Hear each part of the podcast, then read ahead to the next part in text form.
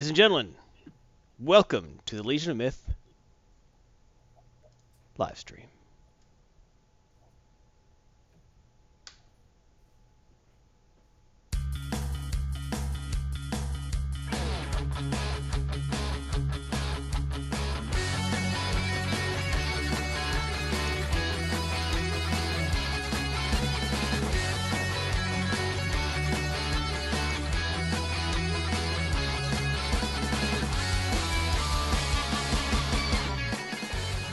Good evening, everyone, and welcome to this, the Legion of Myth weekly live stream, episode number 131 on this, the 30th of September 2017, Common Era, or whatever prophet you choose to believe in the year of. I'm Alex Garthon Marsh, and with me is Brett Heathen Dog Grissomer.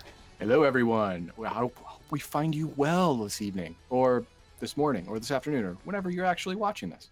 We hope that whenever you listen to this, you are actually better than you were in a previous time period, That's as far as our linear understanding of time goes. that. That's the wish of everyone, I think. I hope so. You never know. There's some weirdos out there. Yeah, fair. Yep, plenty of weirdos.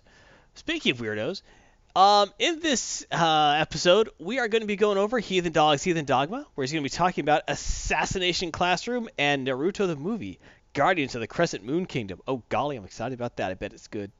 Oh, you're probably right. about one of those. Now, uh, after that, we're going to talk about Garthon's comic poll, where Garthon will be talking about Marvel Legacy number one, woo, Infamous Iron Man number 12, and Generations, the Americas number one. Then in the RNG, we're going to be talking about, uh, believe it or not, the new super exciting Star Trek series, Star Trek Discovery. Our first thoughts.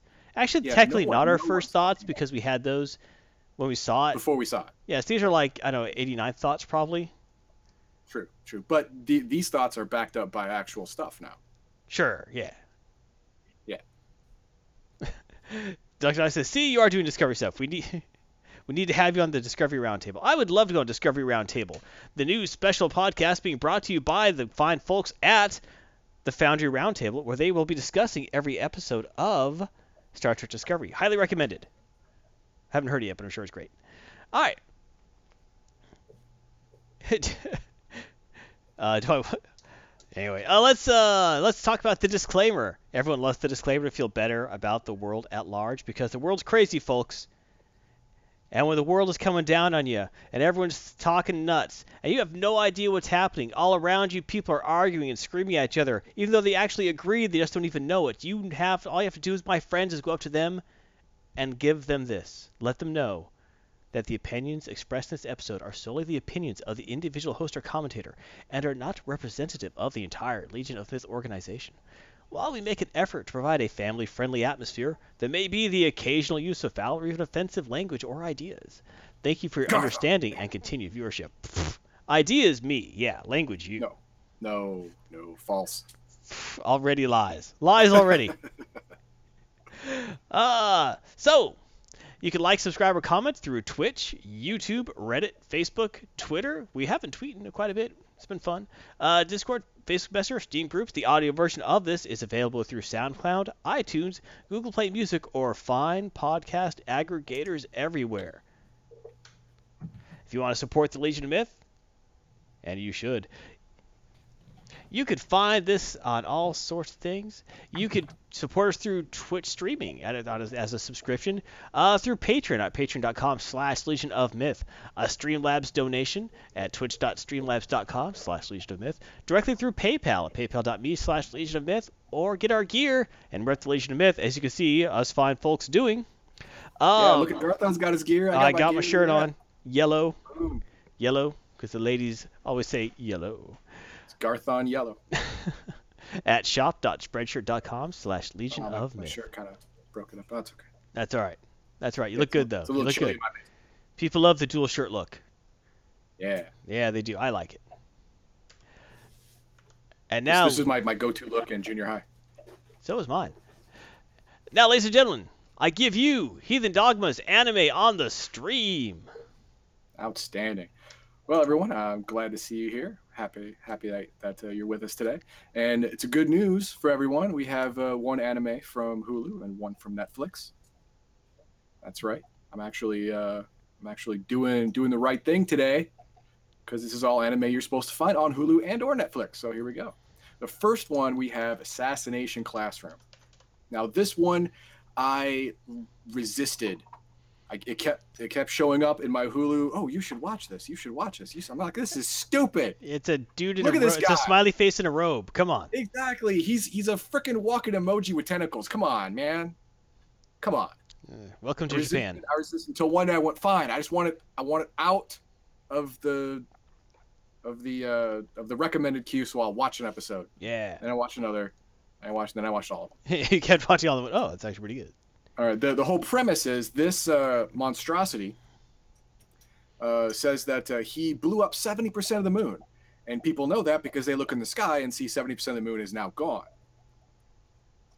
And he says he's going to do that to the Earth in one year, unless because uh, he wants to make it sporting for everyone on the Earth, they can kill him. Now he's in, he's really really hard to kill. Uh, in fact, uh, he's immune to all conventional weapons. They, they do have a substance that uh, that that can kill him, but hitting him is a little tough, and we'll get to that after the particulars. Now we have here uh, directed by uh, Seiji Kishi, I guess, uh, written by Maka- Makoto Uezu, I guess. Sure. Sure. Uezu? Uezu, there you go. That's probably it. Uh, music by Naoki Sato. Studio is Lerche, I guess. Well, licensed by Madman Entertainment, maybe Madman Entertainment, Funimation, Anime Limited. Original network was Fuji TV. Original run was January 9, 2015 to June 19, 2015. 35 episodes. Now, here's the thing: there are there's a discrepancy in the episode count. And Hulu only has 35 episodes, but according to some of the wiki wiki material, there's actually 45 Oh. but I couldn't find these these ten ghost episodes, and they they and I, I definitely know they weren't counting OVAs and stuff. So I don't know what that is, but there's 35 on Hulu, and it sums it up really nice. It, it, it begins and ends really great. So why mess with perfection? There you go. And There of course, you can watch it, like I said, on Hulu. Now we'll go to the main characters. Uh, Koro Sensei, he is the he is the emoji with tentacles. Now he didn't have a name in the beginning. One of the students actually named him. Koro is a is uh, a part of the of the word uh, for invincible in, in Japanese. And since he's a teacher, sensei, so Koro Sensei. There you go. Uh, he is the protagonist, I guess, even though he says he's going to destroy the world. Unless you kill him, he's still a good guy. Uh, everyone believes he's of alien origin because Well, it Eh. looks like a freaking alien. uh, eh, you know, yeah. Uh, he is uh, he's a special uh, a special being where he has matter and antimatter in his body simultaneously, and they they uh, act harmoniously with each other. Hmm. They don't actually touch each other and blow up. Hmm. Now it doesn't explain this. Uh, do they have like energy fields in between them so they don't touch, but he can still harness the energy if he wants to? Don't know. No idea. They don't. They didn't go into the into the super science of it. But what this allows him to do, it, it allows him to uh, to uh, rapidly regenerate and move really fast. So when when I say conventional weapons can't really harm him, they do. But uh, let's say you shoot him in the head with a bullet. The bullet touches him, pierces his skin. As soon as it passes, it immediately heals. Like like nanoseconds later, it heals. So damage is well worthless. Doesn't doesn't actually hurt him because he heals less than a fraction of a second later. Now, this substance that I was talking about earlier, that the that the government has, and they never explain how they got that either, uh, is uh, it's it's a substance that that stops that uh, that healing reaction for for a time. So any damage done stays a lot longer. Which means if you cut off his head or pierce his heart or his brain, something like that, it could actually kill him because he won't be able to regenerate immediately and of course this whole rapid regeneration is is a rapid you know, cellular process which means he can also move quickly. And by quickly i mean mach 20 and i don't mean just flying which he does quite a bit. I mean he, he commonly flies to the arctic to to get ice for slushies. As one because he does. feels like he feels like a slushy right then. But uh, he can move instantaneously like say his finger from here to there going mach 20 in between. All right. Okay, so hitting him, actually killing him, is a lot tougher when he can move so fast, he can create a mirage that he's still there when he's not really anymore. Okay, and of course, uh, uh, for some reason, he decided to teach this uh, a, a classroom of failing students. No one knows why. He, it was part of his demands. Isn't that He's like, always the way in these Japanese dramas? There's the worst There- there class is in the reason. school. There- well, there's always the worst class in, in any school. There's always one. I mean, in, in America, uh, people don't, you know, uh, the, the the administration doesn't broadcast that fact like this right here. These guys suck. Yeah, apparently But Japan in- they in number them so they all know who the worst class They- is. yeah, they actually number them. So E, you know, is the worst. Is the worst class. the, the worst. It's like all the, the dregs go there. You know. So yeah, but the, he he doesn't say why he he wants to be a teacher, but the government agreed because well, if he's going to be in the same place five days They'll a be able to kill him. exactly, we have a better chance of killing him, and uh, we can actually enroll the students in killing him too. Duncan Idaho suggests killing him with kindness. It doesn't work. Oh. Yeah, it's very sad. So, who are the other main characters? Well, the students of Class 3E. Okay, they uh, like I said, they're the worst class in a very prestigious junior high school. Woohoo. Yes, they are. Uh, it's it's it's a very very tough school to get into. Uh, it's it's a it's a lot of money, and it's uh, the, the the people from uh, the people who graduate from this junior high almost like 99% of the time do very well in high school and go on to university. Uh, for some reason, uh, Koro Sensei chose this the worst class in school to be a teacher, and he does that doesn't get explained until almost the end of the series. Well, the worst But class you- at the best school is still pretty good, I gotta think. Yeah, yeah. The, the worst class in that school is probably better than the average class in, in a public school. But uh, the government says that hey, uh, um, there's a if any, for the person for the kid who successfully kills this this abomination, you'll get 10 billion with a B yen. That's pretty good. reward. It is good. I like it. I'd take Now, it. uh, in our, in our in the in the last thing, I forgot to forgot to play the clip. We, we can play right now. Go ahead and play clip number one for Assassination Classroom. まずはここからの話は国 uh, 家機密だと理解いただきたい.単刀直入に言う。この怪物を君たちに殺してほしい。えっとなんすか？そいつ攻めてきた宇宙人かなんかっすか？失礼な！生まれも育ちも地球ですよ！地球？詳しいことを話せないのは申し訳ないがこいつが言ったことは真実だ Ah, so he was born and raised on Earth. hmm That's what he says. Well, why would he lie? Well. All right, so there, there you go. That uh, that is the that is the introduction by by uh, another of the of the characters, which we will now see. Uh, Karasuma, Karasuma Sensei. He's a, he's a Black Ops soldier, but he was chosen for this assignment because he also has a teaching certificate. Why? Why a, a trained killer? For some reason has I don't know. Why not? Uh, I, I, I guess you know it, it was easy to get. Apparently, he got it. So he was tasked to to teach the kids uh, how to assassinate someone. Well, maybe he got it hoping to teach other Black Ops soldiers stuff. You know. Could be, could be. But he ended up teaching a, a bunch of a bunch of kids. Uh, uh, he, he starts off with uh, with basic fighting techniques to begin beginning of the series and moves on to more advanced assassination stuff toward the early middle. And by, by the end, all these kids are like you know trained mercenary level level killers. You know they're they're they're good. They're all very very good. Now uh, the other teacher, Irina, she is uh, she's Slavic, I believe, and she is a, a world class assassin hired by the Japanese government to kill Kuro Sensei as well. And she poses as a as a language arts teacher. All right, makes Now, uh, sense. She uh, she speaks Japanese, English, French, a bunch of bunch of Slavic uh, languages, and um, ah, Spanish, I believe, very fluently because it's her job to blend in, to to get close to people and then kill them. She's an assassin. She has many different covers. All of them come in useful in in learning in uh, in learning the language, learning the cities, learning everything. So she has a lot to teach. Except that she's she's kind of a bitch. So they all the children nicknamed her Bitch Sensei. Well, you know, I Instead, doubt, instead of Irina Sensei, they, they call her Bitch Sensei. I Like, doubt all she'd be the time. nicest person. Nah, she's not the nicest person. I mean, uh, uh, Kurosama is very by the book, professional. So, you know, he's not a, warm or anything, but the kids get where he's coming from. Okay, he, he's a pro. It's where we learn. Okay, they respect him. Her, she's just mean to people. Because she doesn't Just want to be teaching them anyway.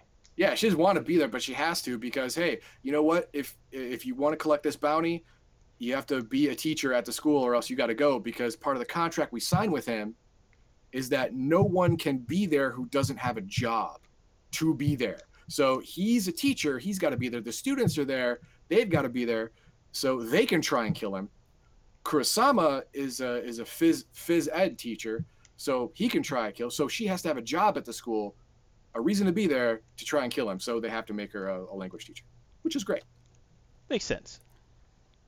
Now, when you're thinking about antagonists, well, you have to all the people that want to kill the supposed protagonist, and of those is the students of Class 3E. They want to kill him.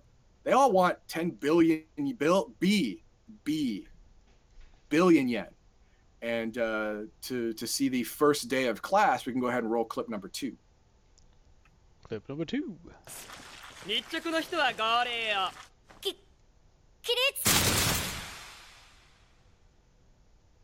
気をつけ。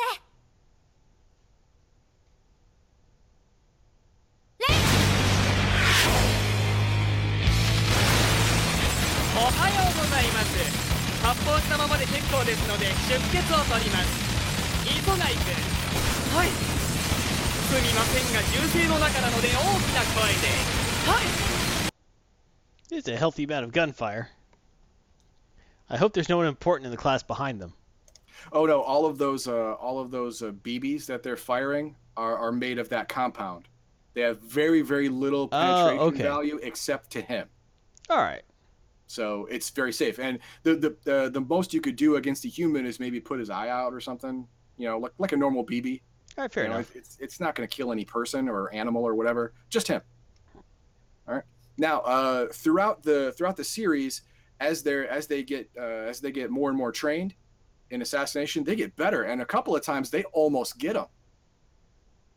Like uh, there was at the end of the first season, I'm like, wow, this is a really good plan. This might work. And I almost did. I was like, it's going to be over after one season. Wow, what the heck? But no, he, he, he pulled it out in the end. Now they they end up loving this guy because number one, uh, he's uh, well extremely invested in them as a as a teacher. Again, no one no one yet knows why he wanted to be a teacher or why he's so he's so die hard, excuse me, die hard into it. But uh, he is, and he does a great job. He's really good at it. Hmm. And so they all love him because all of their grades are improving. But they don't love him as much as not wanting the world to explode. It's like a Japanese twist and Welcome Back, Kotter. Yeah, exactly, exactly. You know, like yeah, I really like this guy, but mm, he's got to go because it's either that or we all die. Everyone Yeah. I love, Yeah. ever loved, or will ever love is going to burn in in, uh, in a hellish explosion. Yeah, So yeah, you got to go. kind of Now, against that. Yeah, who, who's the other antagonist? Well, the government, the Japanese government, because they they've kept it a secret from all the other governments so far. Uh, the, the the whole moon thing was like, oh, that's freaky deaky. I don't know what's going on there. You So know, you put a they- picture of General Patton? Ah, no, it's MacArthur. Or MacArthur, sorry. That's MacArthur, clearly. Sorry. just just because I didn't I didn't I, I didn't see any any Japanese generals I like the cut of their jib, but MacArthur his jib is cut. He smoked out of a corn cob. You can't mess with him. No. It's crazy. Anyway, uh, these uh, of course this is the Japanese government. They can spend whatever amount of money they want into whatever assassination plot they want. They've already hired like a half dozen uh, pro assassins uh, throughout the throughout the series. And uh, the only the only uh, the only restrictions on on the, the the government's attempts to assassinate him are the need for the secrecy because you can't go all in, you know, military wise, and still keep it a secret what you're doing Yeah. or what you're doing it to or why.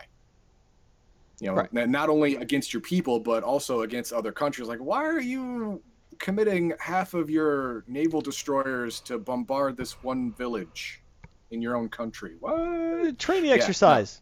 Yeah, so they don't do it. But the thing is, uh, the, the, the, all of the government's uh, attempts at him were so straightforward and obvious that they were easily avoided. So they did. They don't have a shot just a chance in hell of of actually killing him. They don't. The guy that does is this dude, Shiro. All right, now uh, ever since he was he was first introduced, he's like a Bond villain. I mean, he he monologues and he says he says, "Oh, Kuro Sensei, he's only missing a cat." He's like, "Oh, Kuro Sensei, now is the time of your dead evening withdrawal or whatever." He just it, it doesn't translate well. Anyway, but uh, uh, he uh, he he constantly says like creepy stuff like that. As a matter of fact, uh, go ahead and run clip number three. You get to see one of his uh, one of his assassination attempts. Well, first, I want to say Doug Naito had a good idea. If uh, you're bombing your own village, you just tell them you found a Godzilla nest. Eh? Eh? Oh, that would that would really freak out all the people. Like all the Japanese people, American people, like, yeah, こ you の don't 対 poke コロ Godzilla, 先生 that's シーツ stupid. の檻の中ま Saw で that 誘っていただいた君の生徒が南の島でやった方法だ若者の発想は柔軟だね。当てるよりまずは囲むべし。この声は。さあコロ先生。最後のデスマッチを始めようか Let your final death match begin. Mhm. Well, he, See? he Bond does seem like a Bond villain, yeah. all the way exactly right so uh, yeah it, uh, you don't know who he is uh, that, that whole white garb and, and the whole thing that that's all made of, of the same material that uh, that he's quote unquote allergic to you know the same thing that the, Okay, that the kids sense. knives and bullets are made out of so so Kuro sensei can't actually touch him without you know Jeopardizing well you, himself. you, yeah, you, you saw what happened when he touched the sheets that were made of the same substance Yeah. yeah. So yeah, and you you, you finally find out who he is and, and why he's important later on in the series, but that's a big spoiler. I'm not gonna I'm not gonna do that to you. That's a huge spoiler. But what I am gonna tell you is what stars I gave it. The first time ever, This is the first time ever. It's insane. ever, five star anime series. First time ever. The reason being is there's so many so many episodes and so many ways to screw up. All right, so ma- and they didn't ever. Wow. They didn't screw up ever. The entire time. I couldn't take away anything. Now, I'll, I'll tell you about that with the good points and bad points. Character development. There are like 20 some odd kids in that classroom. By the end of the series, they have great backstory on 16 of them, Nice. Which is unprecedented. I mean, uh, in, in 35 episodes, you you barely get get backstory on all the main characters in a normal series. That's true. half half these half these kids in the in the class they're permanent background fixtures you know but Yeah. you still get backstory on them Hey, like wow really and uh, the the the characters are so well written and and so well voice acted that they help you suspend the, the whole disbelief of this thing of this creature right here That weird smiley squid. yeah, yeah, the the, the, the squid emoji. You know, the, at first it's absolutely ridiculous, but they go all in, and by the end of the series, you get it. You don't even think it's ridiculous anymore. It makes perfect sense. How they did that? Phenomenal feat of writing is what they did. All right. The story, excellent. Uh, it uh, all all of the characters grow and change in ways you'd expect from the stimulus they they've gotten and received, and uh, all of the all the backstory from the main character to the main villains to the people in the government they all slowly unravel through the series in a very timely manner. There was no point in this entire series where I wanted to skip ahead, like oh this is dragging. Never happened, ever Neat. It was it was amazing. And the villains the bond villain he was he was just the, the main villain guy at the end. But uh, you you saw uh, you, get to you get to know uh, a couple of the assassins the, the japanese government hired. Uh, uh, shiro the, the the bond villain made several attempts on kuro sensei's life. And each each each attempt you learn a little bit more about about shiro a little bit more about him. And you know puts him more into focus you know and and uh, the, the the villains were they're written so well you want him to come back you know like wow i want him to come back because i want to see what he's going to do next what he's going to say next all this stuff and the writing is so good it just like like i said it, it, it helps you immerse into into the entire world uh, the, the writing the, the character acting and the story all come together in a perfect in a perfect way to put you in there. You're like you're watching every second of it. You don't want to fast forward. You want to you immediately want to click to the next episode after the first one's done. It's that good. Wow, very cool. Bad points, none. Now I put an asterisk there for for people like Max Liao, who's who's listening right now in the future. Yes. Ooh, we speak to you from the past. From the past, woo! No, but uh, if you cannot initially suspend your disbelief until the writing pulls you in, the the premise is ridiculous. Granted, if if you if you can't get over that, you're not going to like it. No, just about every good movie has a ridiculous premise. Well, you know, a, a lot of them do. This one more so than most. I mean, again, look at the picture. Emoji It's Squid. ridiculous. Absolutely ridiculous. Professor And- Emoji Squid. Exactly right. So uh, if you can suspend your disbelief for two episodes, you're hooked. You're in, and you're like, nope, this is perfectly normal. But if you can't, then this is easily going to be just a three star deal for you. That's it. But uh, for me, five stars, easy. It, it, it wasn't. It was a no brainer. Very Easy. impressive. Yes. I have to look this one up because I've I yeah, you know yeah, I hear a lot of buzz about this one, but I've never really quite understood what it was about until now. So thank you. There you go. Now here we go to the opposite end of this particular spectrum. What? Well, this one's gonna be quite twice as good. Twice Not as good. quite. Twice as good.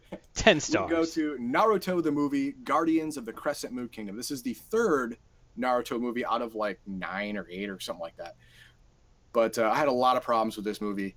Uh, now it is for kids, but I, I, I bore that in mind the entire time. It is for kids because this is the point in Naruto where uh, where this movie takes place in the timeline where he's still 10, 11, 12. All right.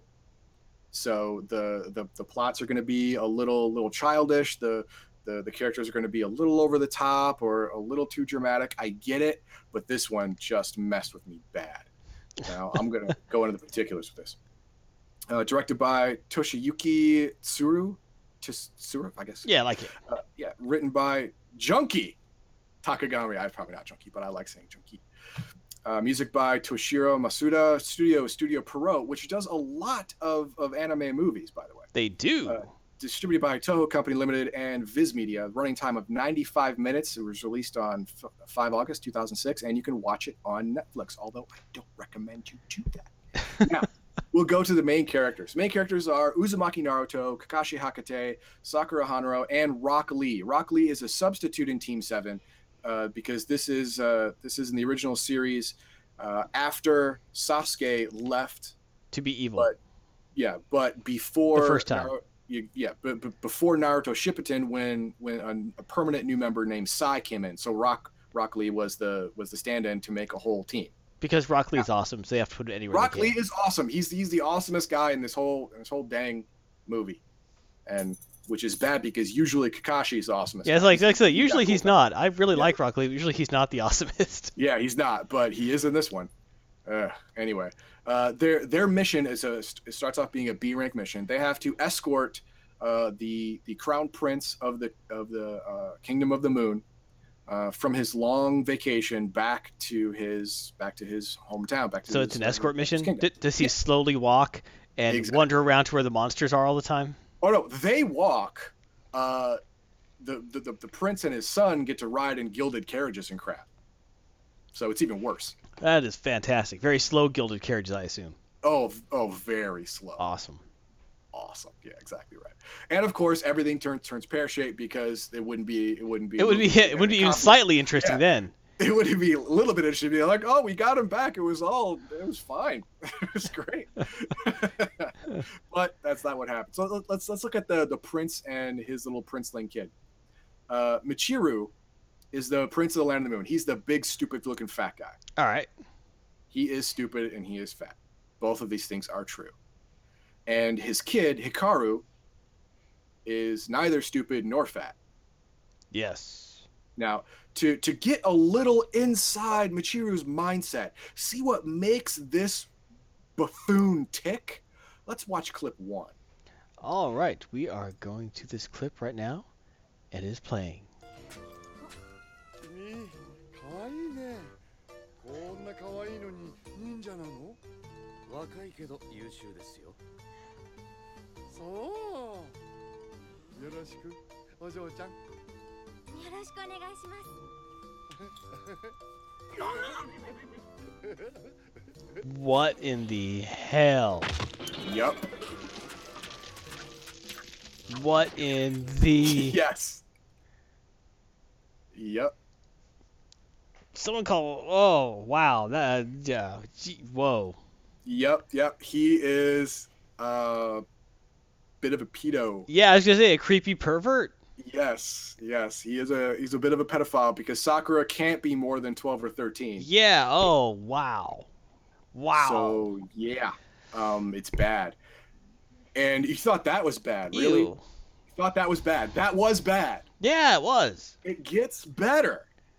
Run clip number two. I to- to don't see- want to. I feel to, no, dirty. No, no, no, To to see how he and his estranged wife get along. Estranged wife. It made clip one even creepier. Yes, it did. Three, Let's run it. two. Whoa, his estranged wife is smacking him out.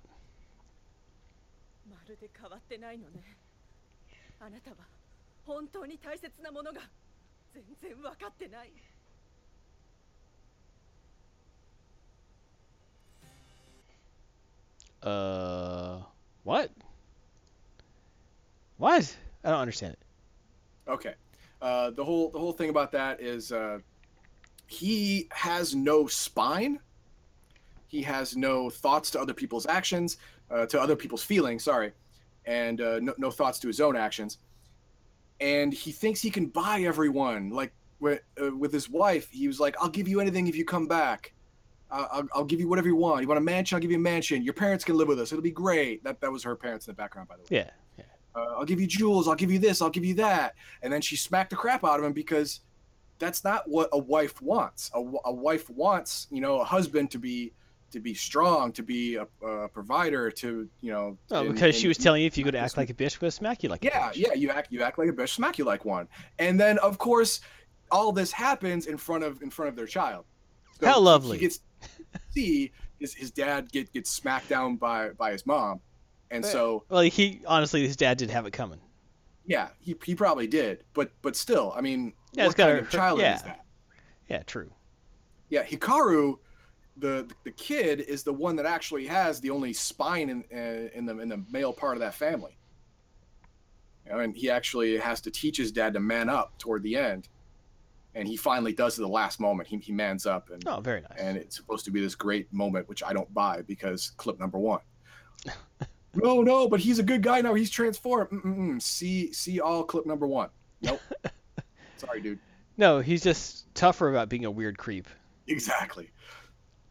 Now, uh, on their way home, uh, they, they they went to a circus, kind of like a Ringling Brothers equivalent to to the Naruto universe, and uh, the the uh, the kid was like loved the circus so much that he had his father buy it.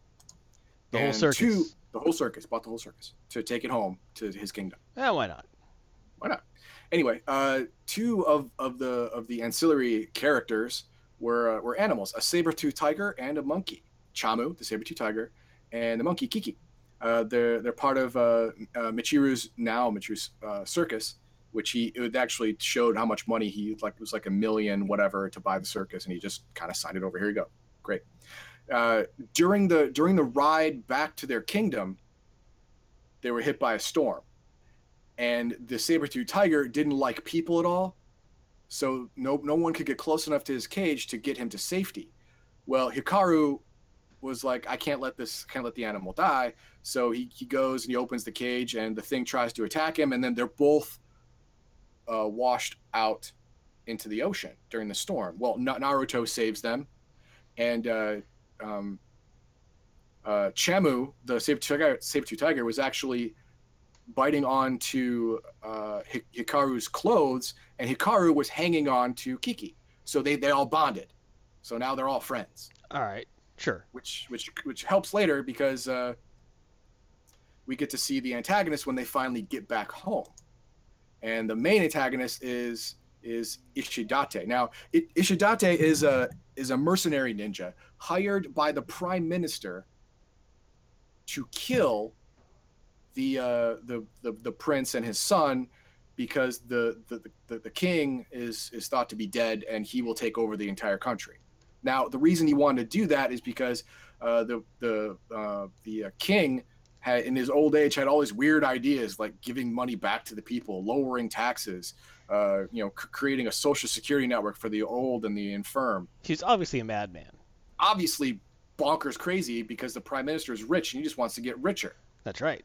So he so he had the he had the king assassinated and he had uh, he had these these guys uh, that that's the that's the head uh, Ishidate is the head of the uh, mercenary ninja team to uh, to not only kill the king but also the returning prince and and the the prince's kid. Well, uh, Team Seven gets in there, saves them, and then comes back in to to win the day, take back the kingdom, Ooh. and and all the all that all that good stuff. Now, the the prince has to die, quote unquote, the right way. Now, uh, a, a a nameless mercenary ninja killing the prince with no ties back to the prime minister it means the prime minister could assume steady in c- control of the of the country without the people even hinting at revolting. Right. They Right. can't think that you know he was behind it. It'd be bad. Right, but but since the first the first attack failed, and Team Seven got the got him out, it was known that that you know these guys the this mercenary group works for the prime minister, so he had to get he had to make sure that that uh, that uh, the, the uh, crown, crown prince and the prince died of natural quote unquote natural causes like you know hanging themselves or whatever. Which Yeah, it happens all the time. he- yeah, yeah, he, he he does this elaborate death trap type thing toward the end, which obviously the good guys get him out of. But yeah, it happens. It happens like that. Now, the rating on this thing easily two stars. I mean, oh my god, it's just over the top nonsense. The good stuff is uh, like like like all Naruto movies, it has the vibe like the the the non-communist vibe of good guys win, right?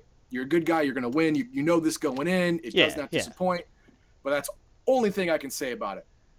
Because the bad stuff, oh my god, the the uh, powers that they use, they do not know these things during the time when this movie takes place in their in their lives.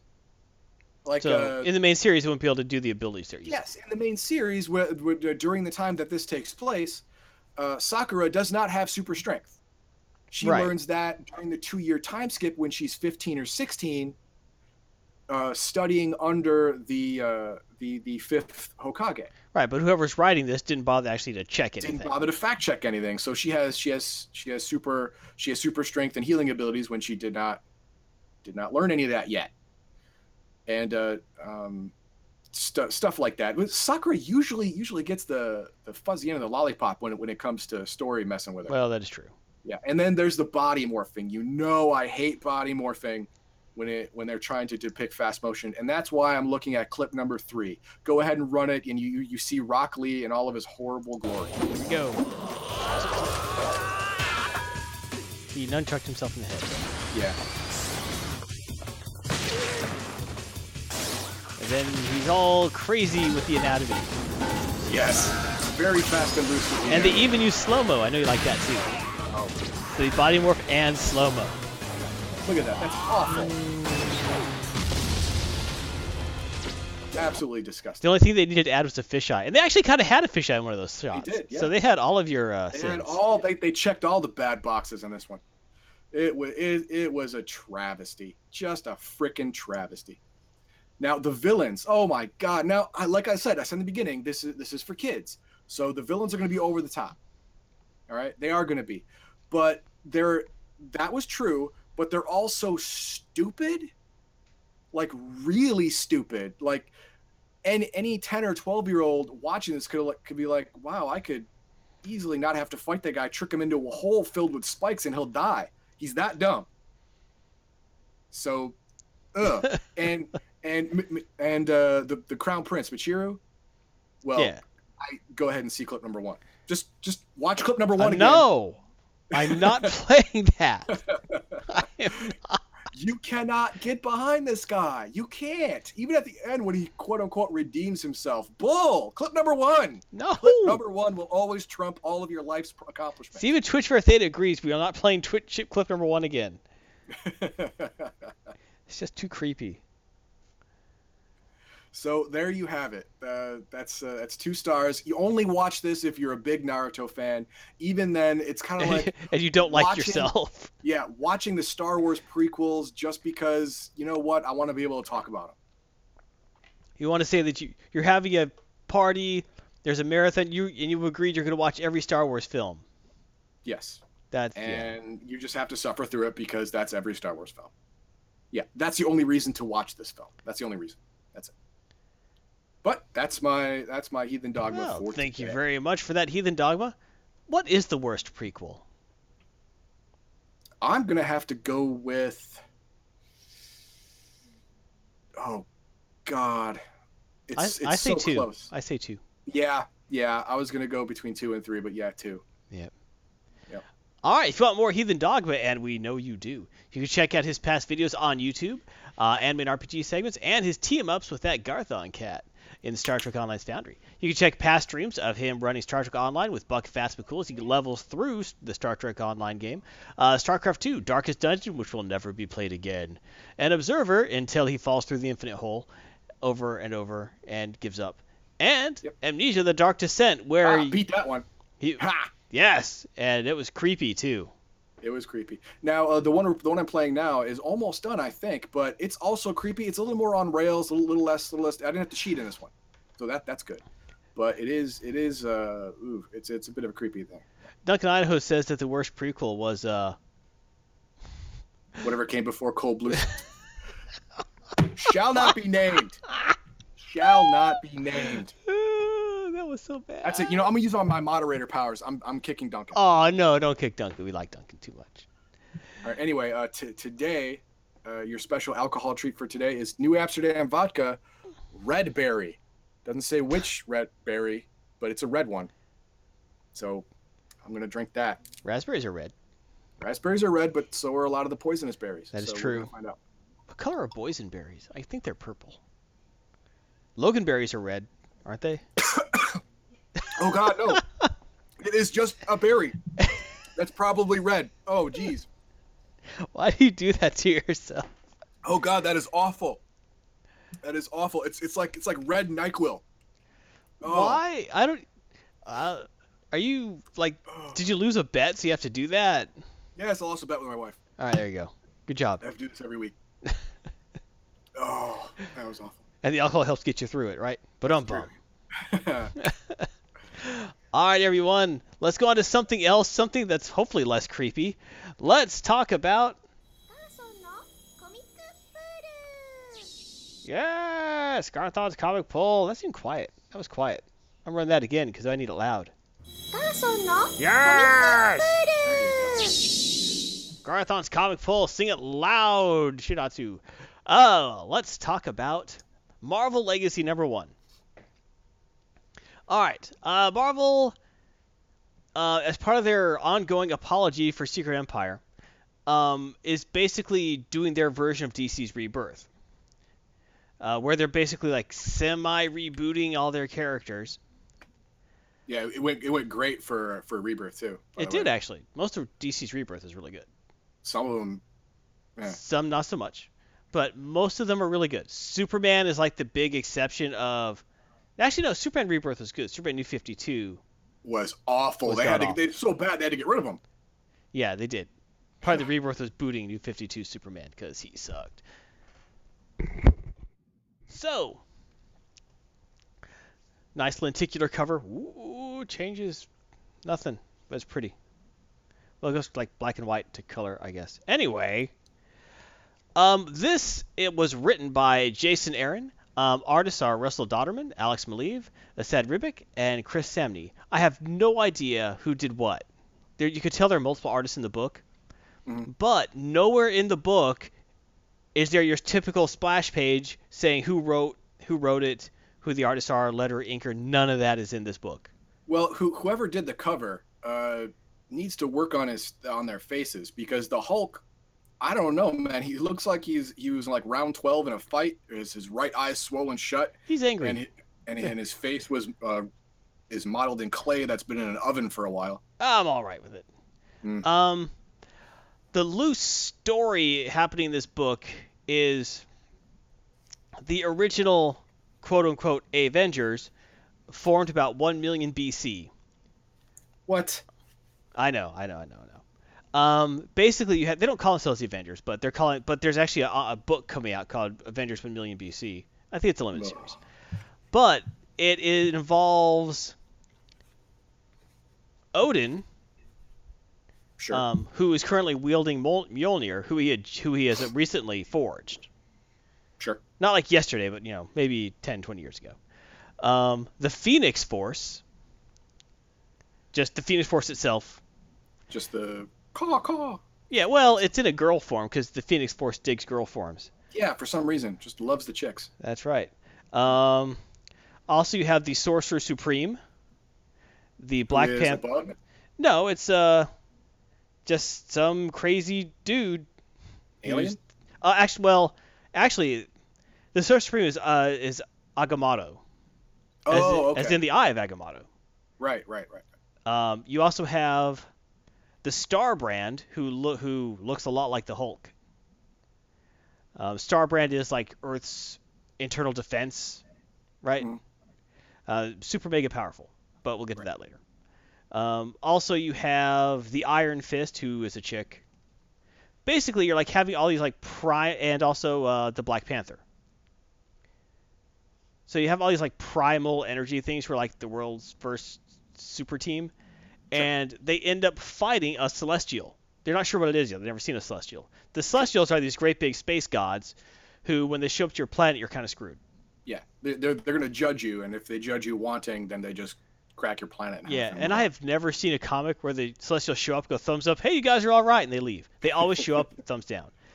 Um, actually, a couple of years ago, this is a small digression. In the Avengers book, they actually went into how uh, the Celestials are actually they're space gods, but they're also like deal with some sort of like internal programming, and there's a corruption in their system, and so they actually cannot judge anything positively. So whatever their original intent was, it failed, and Hmm. they actually have an internal bug where even if they even if by their own parameters something should be judged worthy, they can't. So maybe this is what causes that. But yeah, that's a little side note. So they show up, and then they start linking all these like different timeline things together. Uh, oh, also the Ghost Rider is one of the primal forces. of course. Um, then he like switches to modern day where the current Ghost Rider, uh, I forget his name. I shouldn't be having to look this stuff up. I should remember. But the current Ghost Rider is pretty awesome. A Hispanic guy in an awesome car. Mhm. Um, he's actually really freaking cool. But Yeah, they, they used that iteration of Ghost Rider for the uh, TV series. Uh, Yeah, for Agents, Agents of Shield. S.H.I.E.L.D.. Yeah, he's really awesome. Um, I like the previous editor's Ghost Rider too, but I thought that was a great take on the character. Uh, he wakes up in South Africa somehow. He's like, "Why am I in South Africa?" And um, Starbrand attacks him. Now here's where it kind of goes out a little off the rails for me. If Starbrand attacked Ghost Rider, Starbrand, by his power level, should be able to sit in orbit and go poof and evaporate him while he's in human form before he knows Mhm. it's even happening. Right.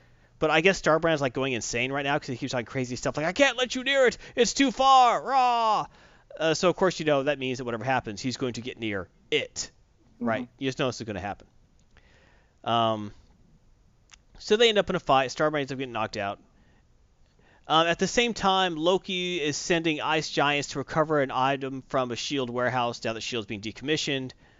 And he's like, "Hey, we need this, and then we will go and the ice. Uh, my father, the king of the ice trolls, will respect us." They're like, "Yeah." The ice trolls go, "Woo!" He's like, "Yes." And then Celeste is like, "What a bunch of idiots." So while they're trying to do that, the uh, Sam Wilson, Captain America, uh, Fem Thor, and wait a minute, I, th- I thought Sam Wilson didn't want to be Captain America. Timeline hasn't got there yet in this book. Oh, okay, gotcha. gotcha. He does well. He actually in this book he doesn't, and he doesn't have the shield anymore. He's like, ah, I'm wearing this. This is what I had with me. I don't have my Falcon suit with me. This last time I'm wearing this. Right. Okay. Uh, Twitch for Theta says he actually got this one. You got Marvel Legacy number one, Twitch for Theta? No, no, no. He's talking about the reference for. Oh, the uh, reference, the Rick and Morty reference. Yeah, Rick and Morty reference. All right. Anyway, um, so while that's going on, so of course, of course, the Avengers or those three end up in the same warehouse helping Shield. At the same time, the Ice Trolls show up, trying to get the special box. when the ice trolls eventually, so of course they get their butts kicked. So when the trolls found, manages to get away with the box, and he's going to uh, give it to Loki. But as he's on his way out the door, he gets hit by a semi truck.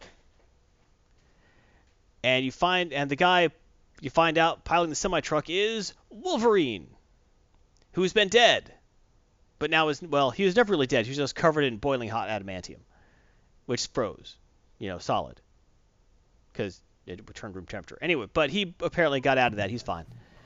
As Well, apparently got out. Now how we don't know. Oh, he Just just kind of tore it.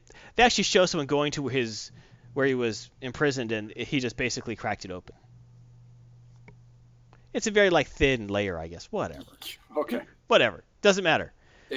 Cortana. But he ends up hitting the troll. I don't know how he knew to go to this place, and he uh, gets the box and finds out what was in the box was an Infinity Gem, Which one? a blue one. Looks white blue. White blue. That one is. It's the white blue one. Thank you. So Yeah. anyway, um, after that, um, Sam Wilson and Femthor and Ironheart all go to a restaurant together, and Ironheart is annoyed and sitting at a table alone while Femthor and Sam Wilson are making out. I don't know Seriously? why. Yeah, well, they've they've had a relationship for a while in the comics, but that's just he's really rude. You take this teenager out to lunch with you, they're like, hey, hey, you sit here with the drinks. We're going to be making out back here. That's just Yeah, weird. that's that's kind of bad form. Yeah, get a but room. you know what? You know what? Uh, if if you had the opportunity to, to make out with uh with a woman with a supernaturally enhanced body, uh, I probably do. I do anyway, baby. Um, no, the She's uh, not there, man. You don't have to score points. It doesn't count. but uh, they also like occasionally like they jump around in time a lot while the storylines go on between the one million BC Avengers confronting the Celestial, uh, the the uh, but after, um, and then Ghost Rider ends up uh, penance staring Starbrand, which takes him out. Uh, then, of course, Ghost Rider ends up finding the thing he's supposed to be kept away from, where some uh, archaeologists, like one was going crazy, like, no, we must keep digging, and they find it looks like they found the Celestial that the uh, one million BC Avengers defeated, and it starts waking up. So that's not Oh. going to be good. Nope. Um, that's basically the book. There are bits and pieces where they're showing like there's like a two-page scene with Captain America. People like, where is Steve Rogers? We we were told it was a duplicate you who was evil Hydra Cap and took over the country. But where is the real Steve Rogers? Where is he? Is he avoiding questioning? And he's just like in a bar, in a podunk place, like a restaurant, hanging out. You know, can you please quiet that down, ma'am? You know. So he's wandering the earth, or America, or like he does on occasion. Like every 15 years, he has to like give up the shield and then wander America to find the true, you know, like an Arlo Guthrie Find song. center again. Yeah. he has to be an Arlo Guthrie song every 15 years. And uh, so that's basically the book. The art was pretty good. It switches all the different storylines have a different artist. That's why there's so many different artists. I see that. And it actually ends up working really well to make every story feel unique. Um, the only artist who I wonder how he got the gig was the guy who did the two-page Captain America story. Don't know which artist did it, but maybe they were trying to go for a 1960s comic book look. I guess, but it just was not. eh, It just looked poorly drawn. Um, but the biggest thing I haven't mentioned yet, the most interesting thing that happens in the entire book is there's a small scene where Ben Grimm and Johnny Storm uh, get back together. Like, so we're getting the team back. Basically, or they talk about like, you know, we have to do this, you know, or there's questionable, but they determine they're getting the team back together, and it's actually a very nice dialogue. And you know, it ends with a thing using the old-fashioned Fantastic Four flare gun, shooting the flare in the air, which lights off the big Fire 4 Mhm. And then shortly after that, there's a scene with Franklin Richards and Valeria reading Sue's kids, um, mapping new uh, universes for their dad, because that's what they're doing now. And Valeria very much wants to return home and knows they need to. And so it's kind of like foreshadowing the Fantastic Four getting back together and being a thing, and which is exciting. So, because Fantastic Four has been neglected for a very long time because The movies yeah, the movies and the fact that the movies just suck. so incredibly hard. Um, the Fantastic Four movies suck so hard they have their own event horizons. Okay, that's how bad they are. Light does not escape those films, especially the last one, Oh my god. which was slated for a trilogy. They aren't even starting the to got pulled on that real. quick. real quick. Uh, you know, when before the movie releases, the director's like, "This is crap, and it's not my fault." You know, you got Yeah, problems. bad. Right. Uh, usually, no matter what, the director will defend a movie, and if it's bad, nope, this guy's like, "This movie's bad. I know it. I they made me do this. They changed my good stuff." I was under contract. I couldn't say no. Yeah, it's like, I had, to, wow, had to do one more movie for him. wow, wow. So, but that's exciting that they're actually doing something with the Fantastic Four again. So, all in all, I liked the book, but I didn't love it. There's some really neat things in it, but it's not a consistent story so much, but it kind of is. It's a meta story in a way. The hmm. story about the stories that are all happening in there. And the whole idea, of course, is that this is a setup for like their big mega event coming up of where everything's going to go back to original numbering, they're resetting the heroes, blah blah blah. And this is the setup. Okay, Okay. fine. So it works for what it is. I liked it more than I thought I would. I liked seeing the Fantastic Four together. I like the different artists. So I like a lot about the book, but there's something just stopping me from saying that it's, you know, like super duper awesome. So because of that, three and a half stars, almost four. It's good. It's really good. It just there's something about it. It, it, it throws out a lot of plot threads, like hey hey or hooks, hey hey, but you don't really see those realized. You're not supposed to. I can't quite give it a four because it just wasn't quite there for me, but I did enjoy it. Um, and it is a great jumping on book for what's happening with the Marvel Universe right, Right. now. Yeah. Because because all those little threads you're going to be introduced to. Yep. And if you stick with stick with it, hopefully they'll be rectified. Right, and a lot of things I'm seeing on different forums and stuff in the comic book world is a lot of people are like, people saying stuff like the 1 billion BC Avengers sound like the dumbest thing in the universe. Until I read this book, they actually look really cool, and Oh, they, do. Look cool, but it still sounds like the dumbest thing in the it does sound dumb, but you know what? Reading this book, I actually thought, wow, these guys actually seem pretty cool. You know, because there's neat little things in there like uh, Mjolnir. The uh, when you first see it, like some cavemen are trying to pick it up, and then you see like uh, then Odin comes over like shoo shoo shoo shoo shoo shoo shoo, and get and picks it and he picks it up. It's like "Rah!" he doesn't just yank it. Like has to, like pull on a bit, then it comes up, and then the Phoenix Force is like, took you a while to find it that time. He's like, yeah, the damn hammer. I don't think it likes me, but I'm gonna whip it into shape. So it's it's a neat thing. Like he made it, but the hammer's like semi sentient. It doesn't really like him. Like it knows he's not supposed to be its owner. His owner mm-hmm. hasn't been born yet. So it just there's neat little pieces in there. Okay. So, also you can tell by looking at this cover, this is pro- obviously going to be part of like a multi-cover image. Right, where you put them all together. Yeah, And then you you're like, the oh, look at picture." this, it's so awesome. Okay, now put it Yeah. back in the box in their in their protective bags. Mhm. You know. So, uh, yeah, I stand by my three and a half out of five. Good. Tearing on great. Okay. All right. What's next? Next book. Infamous Iron Man number 12. I had a real problem with this one. Did you read it? Yes. Why? This book was awesome. No. Awesome in so many ways. And, it, and it's it's screwed up in one giant way. Well, before we get to why you're wrong, all right, let's. Uh, this was written by Brian Michael Bendis. Artist was by Alex Maleev. Uh, colors by Matt Hollingsworth. Cover by Alex Maleev. Um, they're actually in the book. Actually looks better than that cover. Uh, issue 12 is also the last issue of this series, which to me is a crying shame. It is one of my top three favorite comic series right now. Um, it's going to be in the past.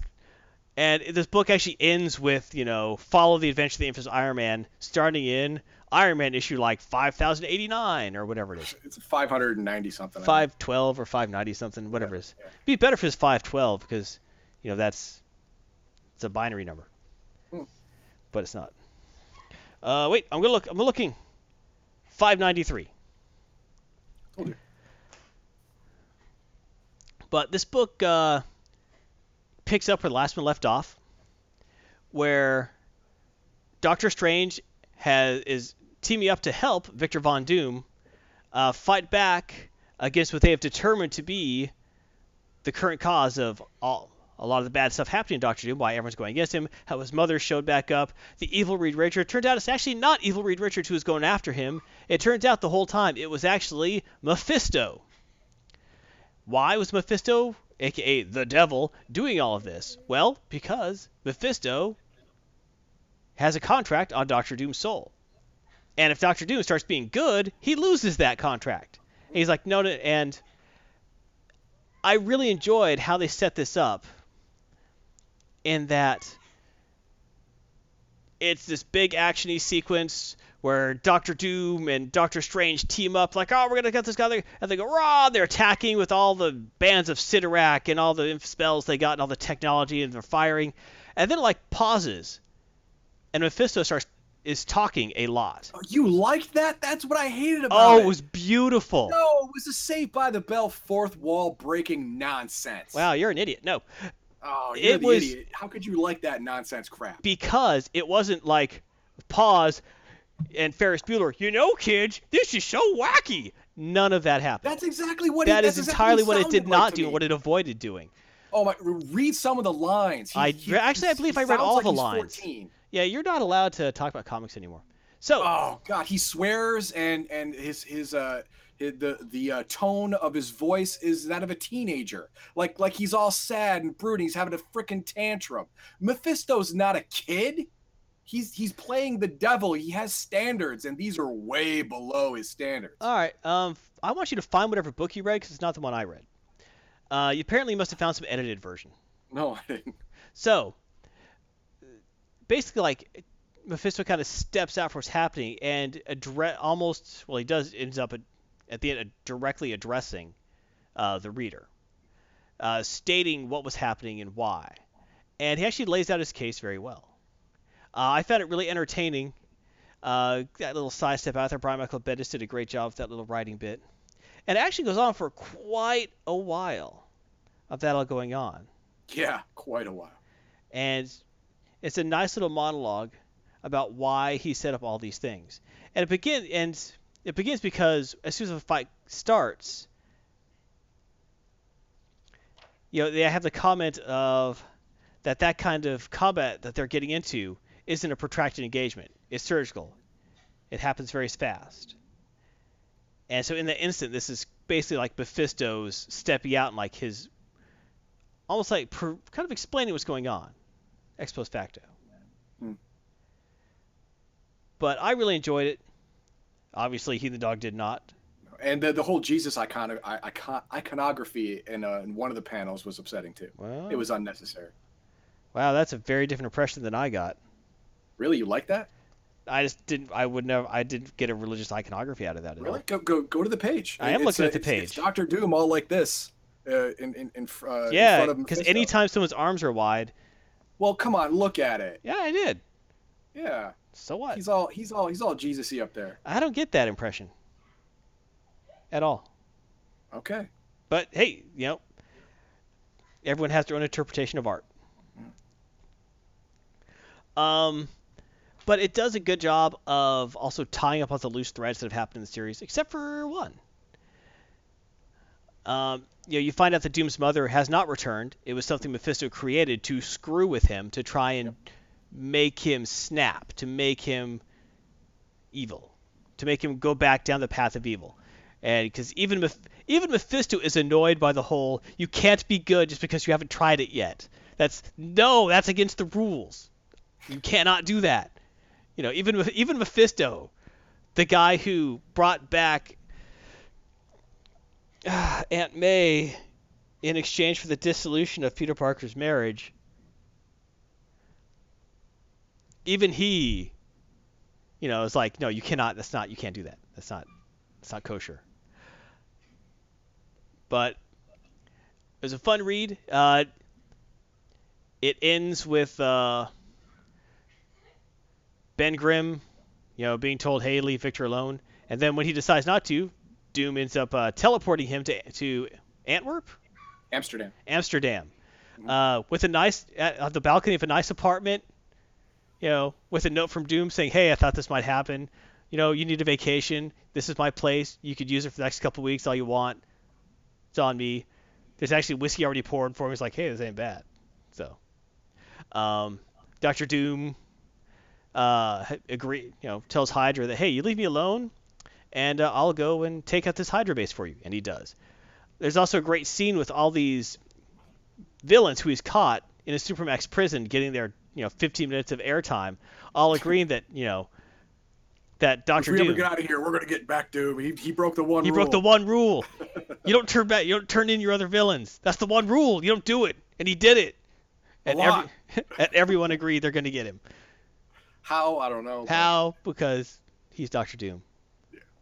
Uh, But the, the one thing I liked about this book is that even though even though he had a even though Doom had a had a uh, uh, mommy breakdown moment, he recovered very very quickly, yes, yes he did. and and you know his his his uh, his rock hard facade came back really quick, and he just boom kept on kept on a trucking, and I like that.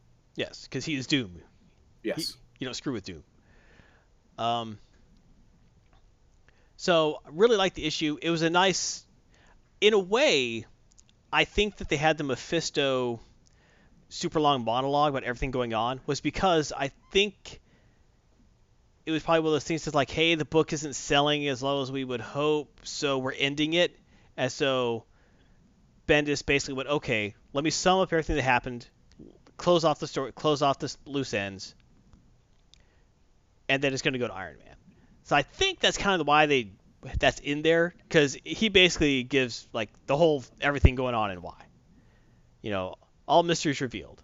So I liked that it didn't just leave it; it actually closed it up. I thought it was entertaining. Heathen Dog did not.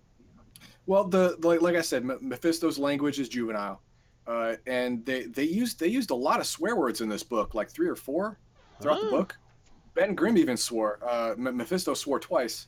Well, Ben Grimm's, you know, he's a potty mouth. Well, yeah, but you know, the, in in a, in a comic book, that's just that's just lazy writing, you know. So, eh, I didn't appreciate that too much. Well, even by swear words where they put the little symbols instead Oh of swear yeah, they word. put the symbols in because they actually can't actually do a swear word. But you know, Mephisto's been around a long time. He he's got he's got himself uh, thousands and thousands and thousands of years worth worth of thesaurus in his head. He can find some words to use that don't have to be censored. But he didn't because he's written like a juvenile for some reason in this comic, which I I hate it. Well, I think that he's written that way because you're supposed to get the impression that even Mephisto can't believe this kind, this crap that's happening to him. He's just Well- he just can't believe this crap. Again, And that's he is his a level of frustration. being. Shouldn't have a breakdown like that. I don't know. Mm. If you've read past stuff, he's had a number of breakdowns. I mean, his He's son is a well. superhero. Sort of Damien Hellstrom. Sort Yeah. of, kind of. Sort of. Sometimes he is, depending on the writer. Yeah. Yeah, I can see it. I, I but I enjoyed it. You did not. That's fine. But uh, it's a nice sum to the to the series. Makes me sad it's ending. Uh, it did have one little cliffhanger at the end where the scientist who Victor was always trying to like get to help him the whole time um, is pregnant at the end of the series. I don't remember. Then And- knocking boots. Yeah, ever. I don't remember them Yeah. ever getting that friendly any point in the series. but apparently they did. Well, they, maybe it's someone else's kid, and Maybe, Doom just has a vested interest in it. Uh, they, they- I don't. I don't think they would have cliffhanged it. Yeah, it just it seemed a weird cliffhanger because they never were that.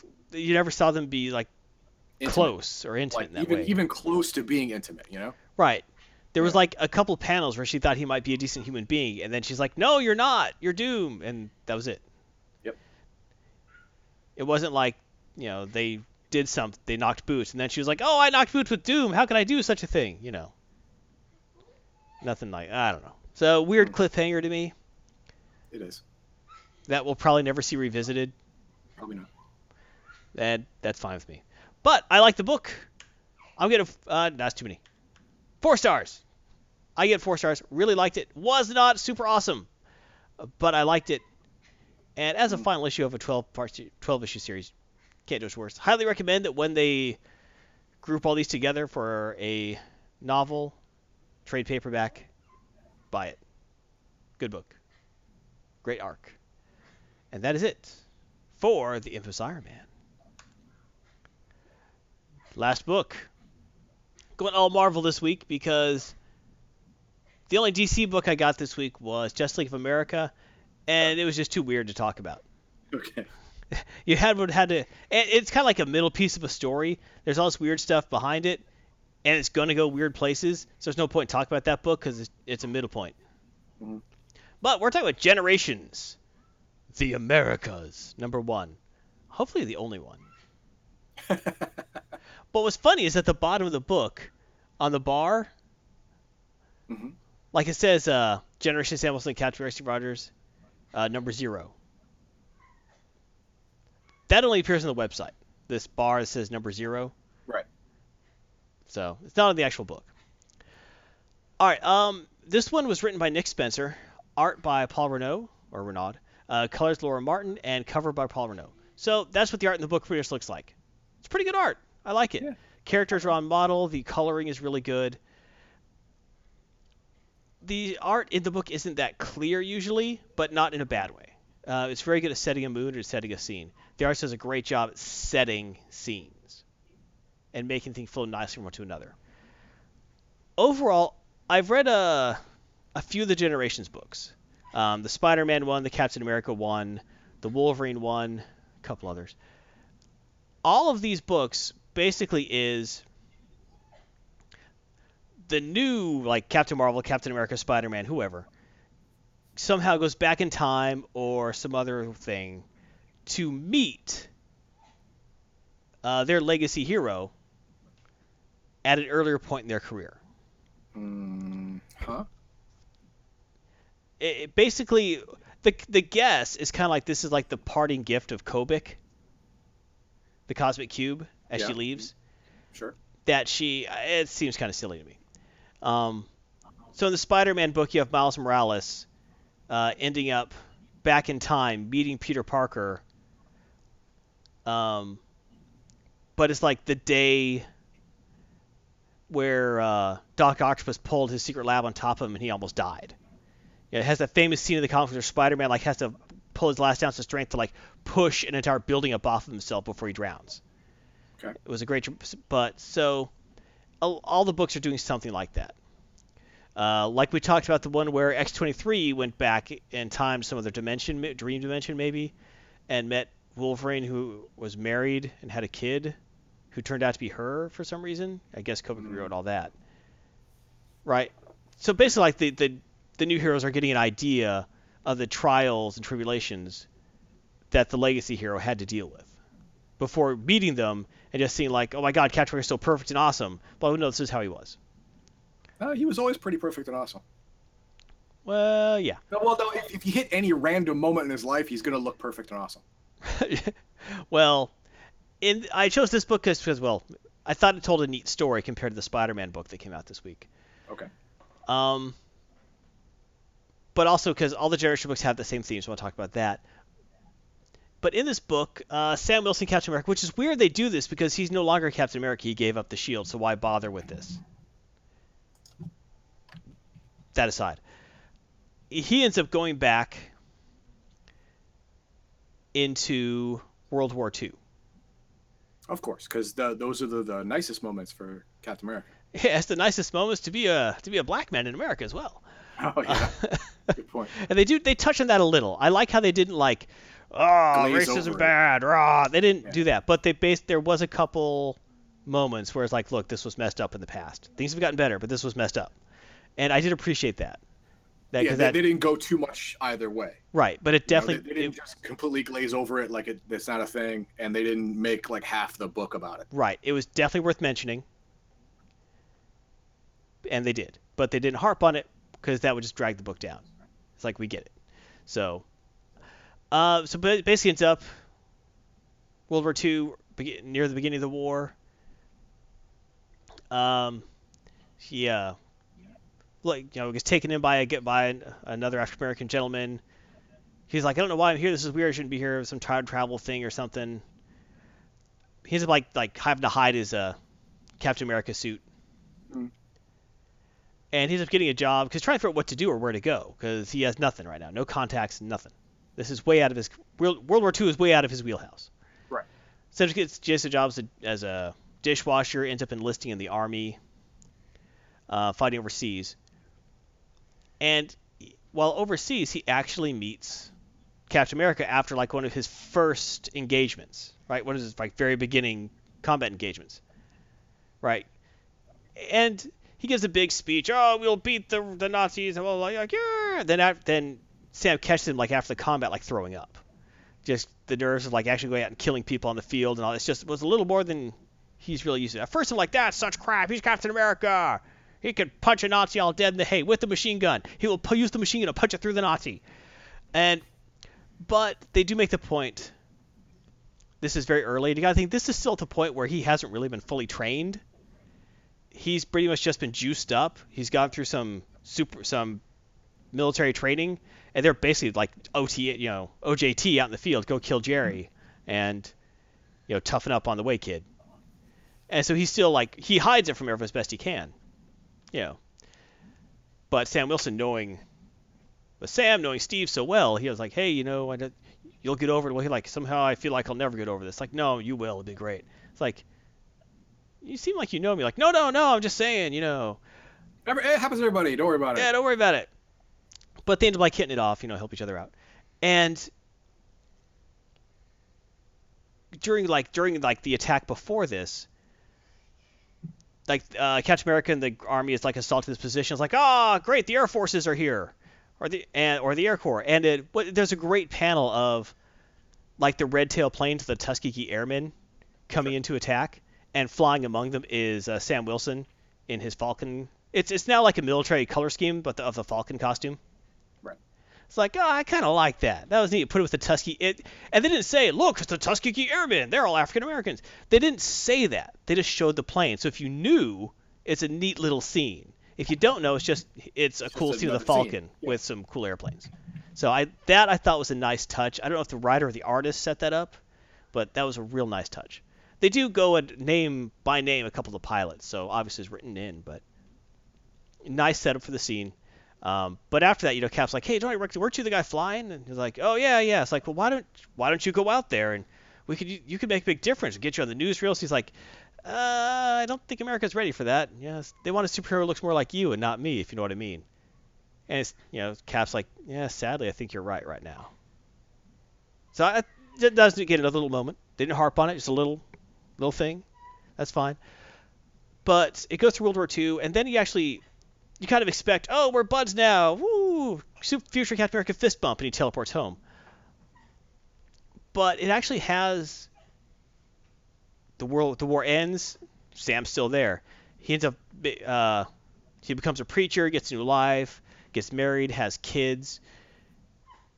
It's mostly narration at this point. vacation. Yeah, well, he is he lives a whole life. I mean, but during all that time, through all these points, Steve Rogers, Captain America, keep you know keeps visiting him. You know, because he actually, well, at the end of the war, like he said, I go on to live my life, but you know, Steve, you know, got frozen. You know, he goes a capsicle. And there's a really and while he Steve's a capsicle, you know, that's when he becomes a preacher, gets married, has kids, you know, becomes an old man you know, lives a very full life. Uh, you know, helping in the community, marching in the protests, things like that. And then when Cap comes back, there's a big parade, and he's, and he's like, I just want to see him, you know, see, see my old friend one more time. And, you know, it's, a nice scene. He sees him, starts walking away, and he's like, Whoa, wait, wait, wait, you're Sam, right? And he's like, Yeah. So he's up, like, you know, pulls him out of the crowd, you know, and and then they, talk about how for years after that, whenever Steve has a big crisis, like when the initial, the original Secret Empire was in like the 70s, Mhm. early 70s, late 60s, where basically like fascist forces take over the U.S. government, and the president's a fascist of committing suicide right in front of Steve Rogers. Um, but like after that happens, it has him. You know, it says right after that moment he got back with Sam, and you know they pray together, they talk together. Like all after all these critical events, I was going back in to get advice, right? You know, until like you know one day Steve says to me, you know, you never told me that we were going to meet and that you were the Falcon. It's like uh, after Steve becomes you know old man Steve. It's like you never told me this was going to happen. He's like, would you believe me?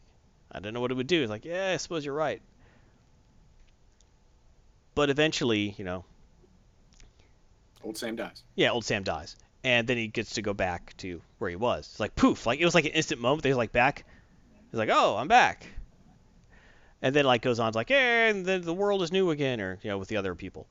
Right. But that's all ancillary to the main thrust of like living an American experience throughout that time period, um, and drawing a lot of parallels between the characters that weren't there, a lot of like close connections.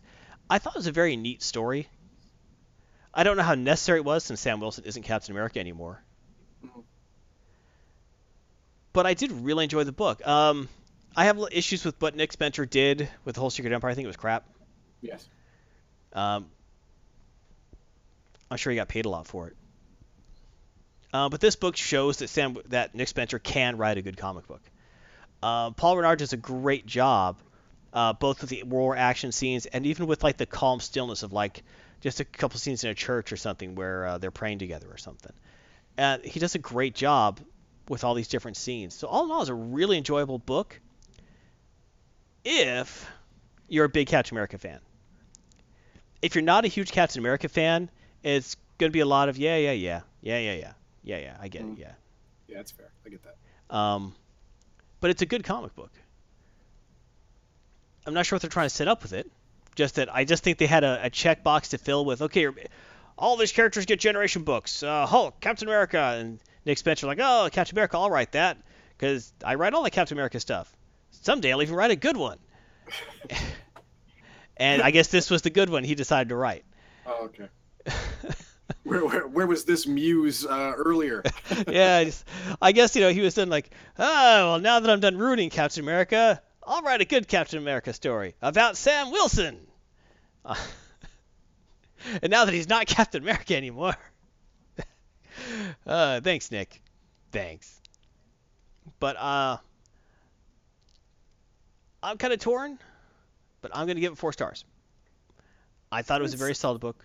Sounds like you were you were hitting more three and a half. No, four. I'm gonna say four. I really did like it, but I could see why if you're not a Captain America fan, you'd say uh, the uh, whatever. But I thought overall it was a very well done, cohesive story. It could have like gotten really boring really fast, but it held my interest the whole time really tightly. Um, I would actually like to see more, you know, World War II Cap and Sam Wilson together. That looked really cool, actually. So, yeah, four stars. Really enjoyed it. And that is Garthon's comic poll this week. Yay! Uh, if you want more Garthon, you can check out uh, my T-Bus with Heathen Dog and the Star Trek Online Foundry. Uh, drop a new 30-minute episode every single weekday. Uh, I think our next one coming up is Red Shirt Zombies. Monday. uh, one of our we, when we try and find a bad mission, and we found one that wasn't bad. Ah, don't spoil it. Okay, it's awful. It's a one star mission, people. One star One- mission one-star called showcase. Red Shirt Zombie. You could just imagine where that goes from there. uh, also, I stream uh, the Banner Saga uh, Sunday at 9 p.m. Central, 10 Eastern. Yep. Check out past streams on Twitch, on YouTube, and that is that about that. Outstanding. Outstanding. Let's talk about something else. Let's talk about the RNG. Not too random this time because we planned it out. Exactly. It's random in that we can talk about whatever we want in the segment. We're gonna talk. to talk about? We're gonna talk about Star Trek Discovery. Of course we are, because everyone's doing that. Well, yeah. that too. All the cool nerds are. Yep. All right. You want to set it up or want me to set it up? I'll Ah, set it you, up. You go ahead. You go ahead. Uh, Star Trek Discovery uh, is currently on CBS All Access. Uh, the first of episode of the two-parter intro uh, to Discovery uh, was on TV after a football game, which was delayed and made all the nerds mad. Yes. It's an extremely expensive TV show. It's highly anticipated. It's already controversial in so many ways. Most of the controversy about it is, you know, whatever.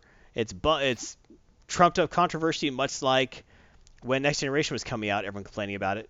Right, right. A lot of people are being very critical of the series because people, especially nerds, love being critical about stuff they love. It focuses mainly on Shiko Martin Green in the middle there, and her character Michael Bublé. Uh, I might have their last name wrong. Yes.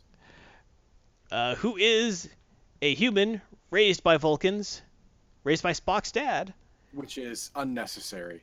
Yeah, it was unnecessary to make it Sarek. It really know, was. it But you know what? A friggin' Vulcan. You know what? Don't care. Burnham. That's right.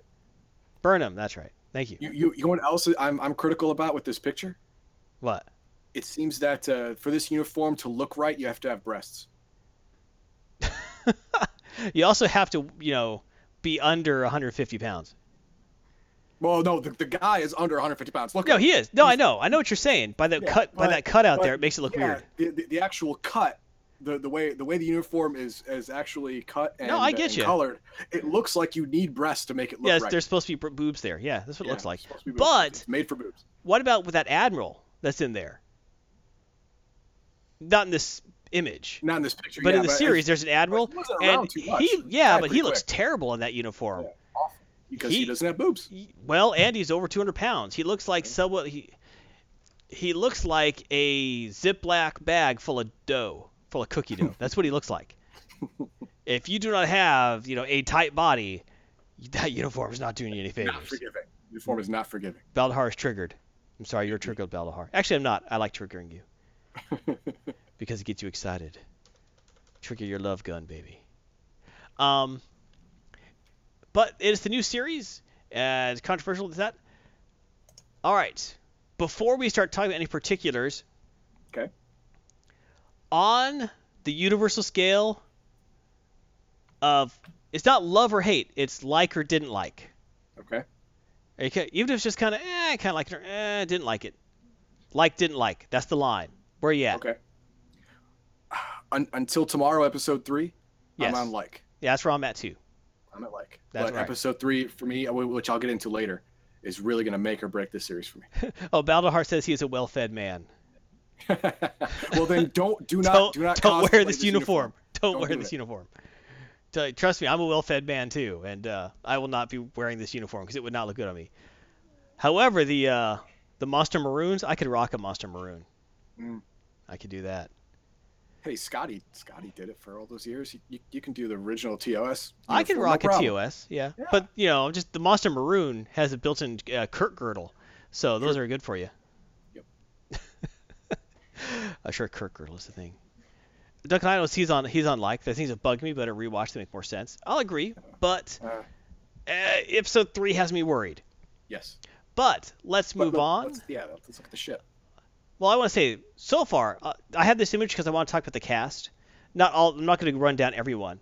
Overall, uh, we haven't seen like the main Discovery cast yet because they're on the Shinzon still. Mhm. Well, until the end of episode two.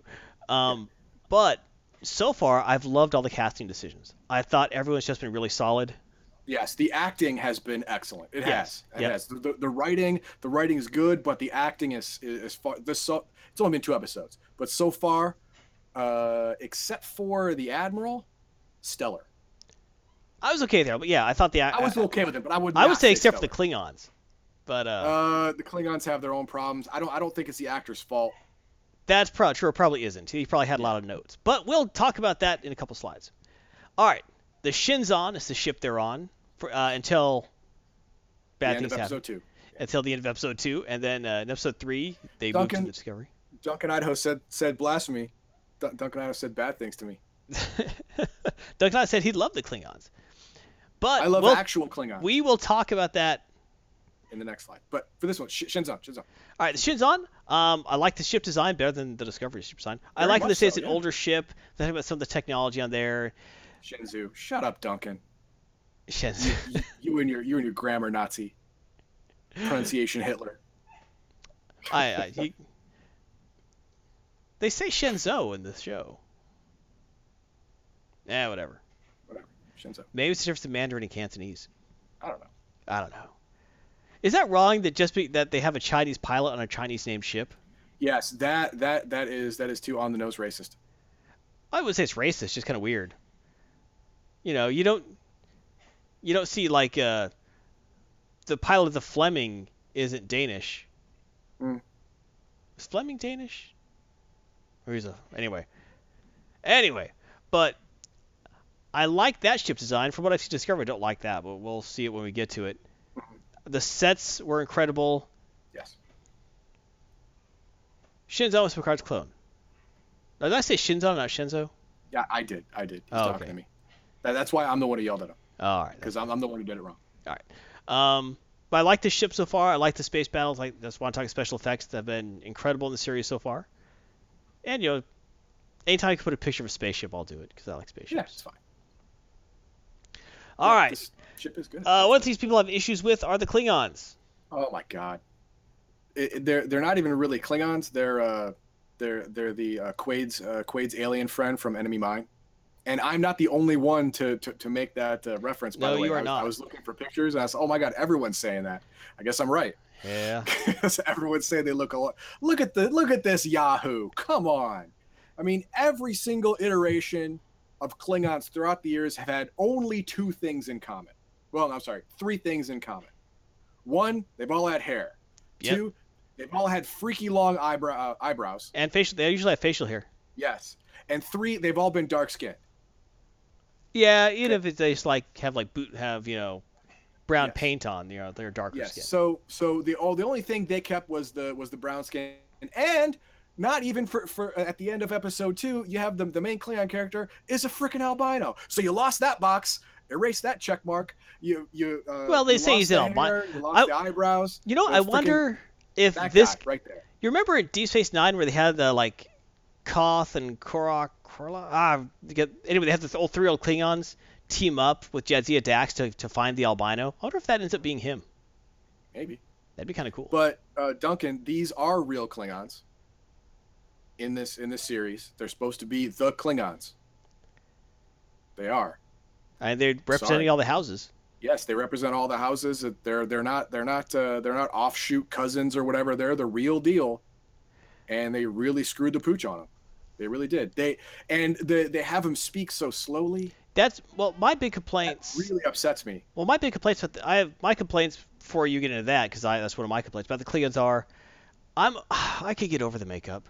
I don't like how all of a sudden the Klingons are religious.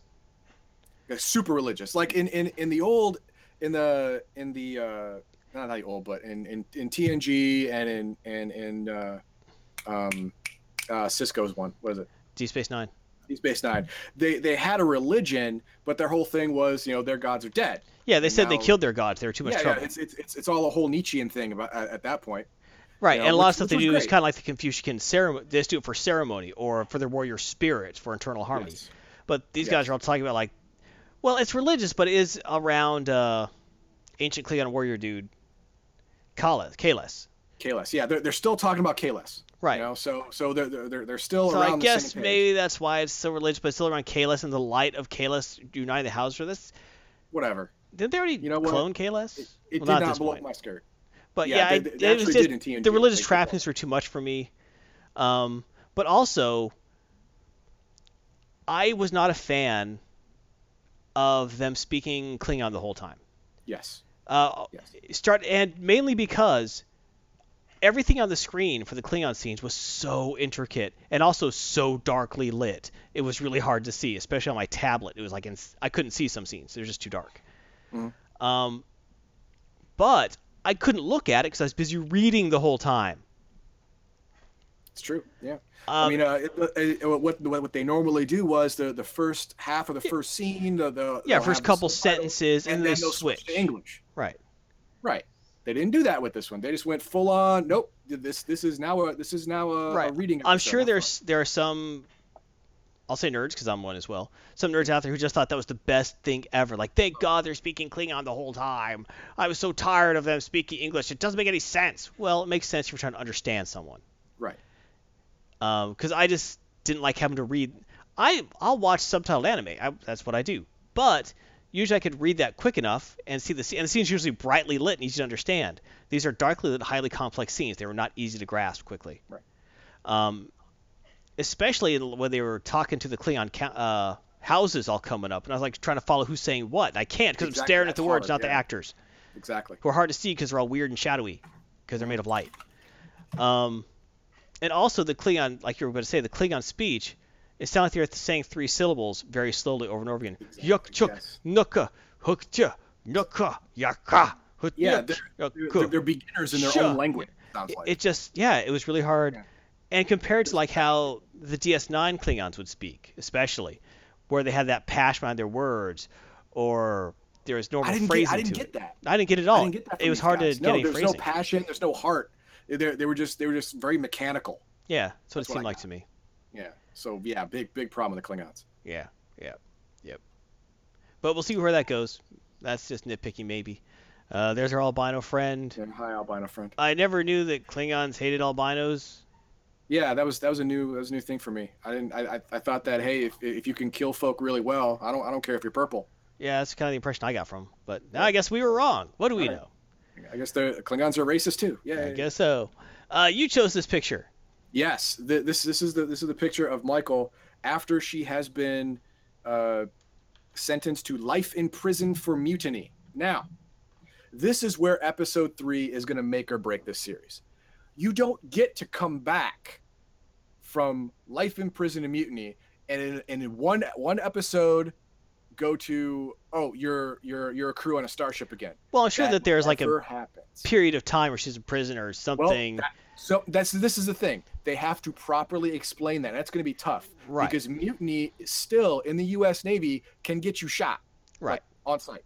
And well, and even like if new if the captain of the Discovery is like section the equivalent of Section 31, all right, he could pull that off.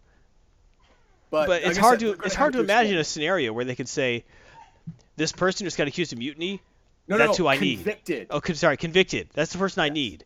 The person who's willing No. to shoot their own captain with a stun in the back. That's who I need. Yeah, see, and she's the uh, only person who could solve this this mission. yeah, and Starfleet find- goes, all right. find someone else, Dillhole. Literally anyone else, because you're a captain. Sure, you're captain of a ship. You're very powerful. Every single admiral in the uh, uh, above you is going to say no. Right. because she's convicted of frickin' mutiny. She's going to jail. She's going to jail forever. So episode three has to really, really dig deep Right, and that was really a explain this thing away. uh, that was really- screw this series. yeah, that was like They a bridge too far for me as well. I mean, if in the trial they had found her, Oh, it was a kangaroo court. It was stupid. it was. Uh, Ma- Ma- Max Liao actually likened it to, to the to the Q trial in Encounter at Farpoint. Yeah, it, it was a kangaroo court, but it was one of the things that if they had like done something where she was convicted, but due to the circumstances, there was like a delay, like we are not not the term wasn't delayed, um, but basically like they're they're delaying her. They she's sentenced, but delaying her confinement until after the war or something, 'cause- which they could do. Well, in, in this thing, she does look like a prisoner, and the No, she's clearly a on. prisoner. She goes to Yeah. prison. She's Yeah, yeah, fighting the- other the war's still prisoners. going on, right. You know, in this in the preview. So, uh, Duncan Idaho says Captain Lorca, the Discovery captain, has been described Right. as a little crazy, not too subtle hinting that he's a there's a Black Ops project going on. Yeah, that's kind Hey, of the impression we get. I'm not saying that they can't explain how how a Right, it just better be good. Can, can get back on a starship and maybe even oh god if if they give her back her rank, I'm I'm gonna shut off the computer right then. In But I- episode three, if they give her back her rank, no, But no, I but I do want to say, I thought her acting was really really Oh, excellent. spot on, spot on. Except at the end of episode two when she didn't defend herself at all because she was heartbroken. That I, I get it. I Well- get why she didn't. She just said guilty. You know, when when even a token defense would would would have gotten her out of the life in prison gig. True, or that could also be part of her Vulcan training reasserting itself, where she's just No, like these no, are the she- facts that are presented. absolutely broken. There's Yeah, no Vulcan. yeah, she- and in the, uh, Well, in, the, in the whole previews of this episode where I got this picture from, the previews for Yeah. episode three, she was no, there was no Vulcan training in sight. She Yeah. was angry. She Yeah. was angry at herself. She was sad. She was beating on folk Yep. just for no reason. So yeah, I mean, she, I, I think she's left that Vulcan crap behind at least Yeah. for the potential. Yeah, she's clearly broken down, which is actually a nice character touch. Oh, if I want to nitpick something, Yeah. When Sarek speaks with her across the distance through the telepathic Oh, mind link, Yeah, because he- he put his chakra, what not chakra, ah, Katra. yeah, put his katra into her. I was like, whoa, Yeah. whoa, whoa.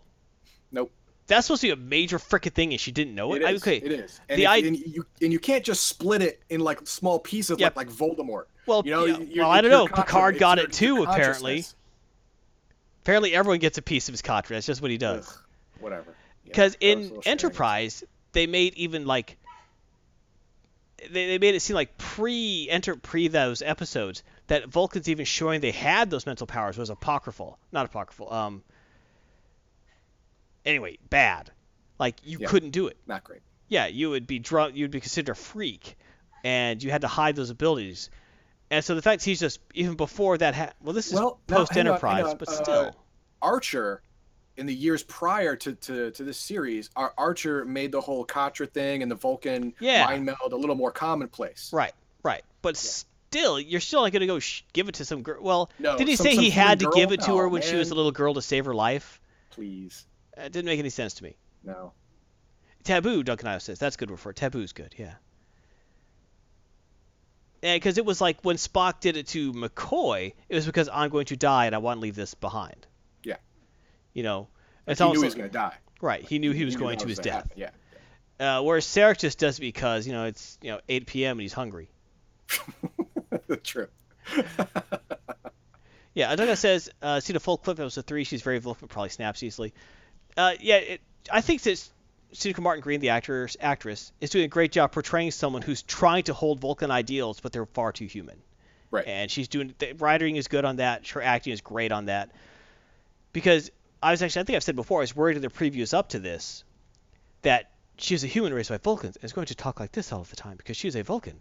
But they're actually doing a good job. Like she kind of slips into that, but she's well, no, they, they not had bound really to. good like, in the in the very in the in the uh, flashback when they when she first got on the ship, she was all acting very Vulcan. But then you compare that with in the first sequence when they were on the the, the desert planet, she was she was uh, she seemed very human Right. comparatively. Yeah, you kind of see her like start breaking down those barriers. seven years later. Yeah.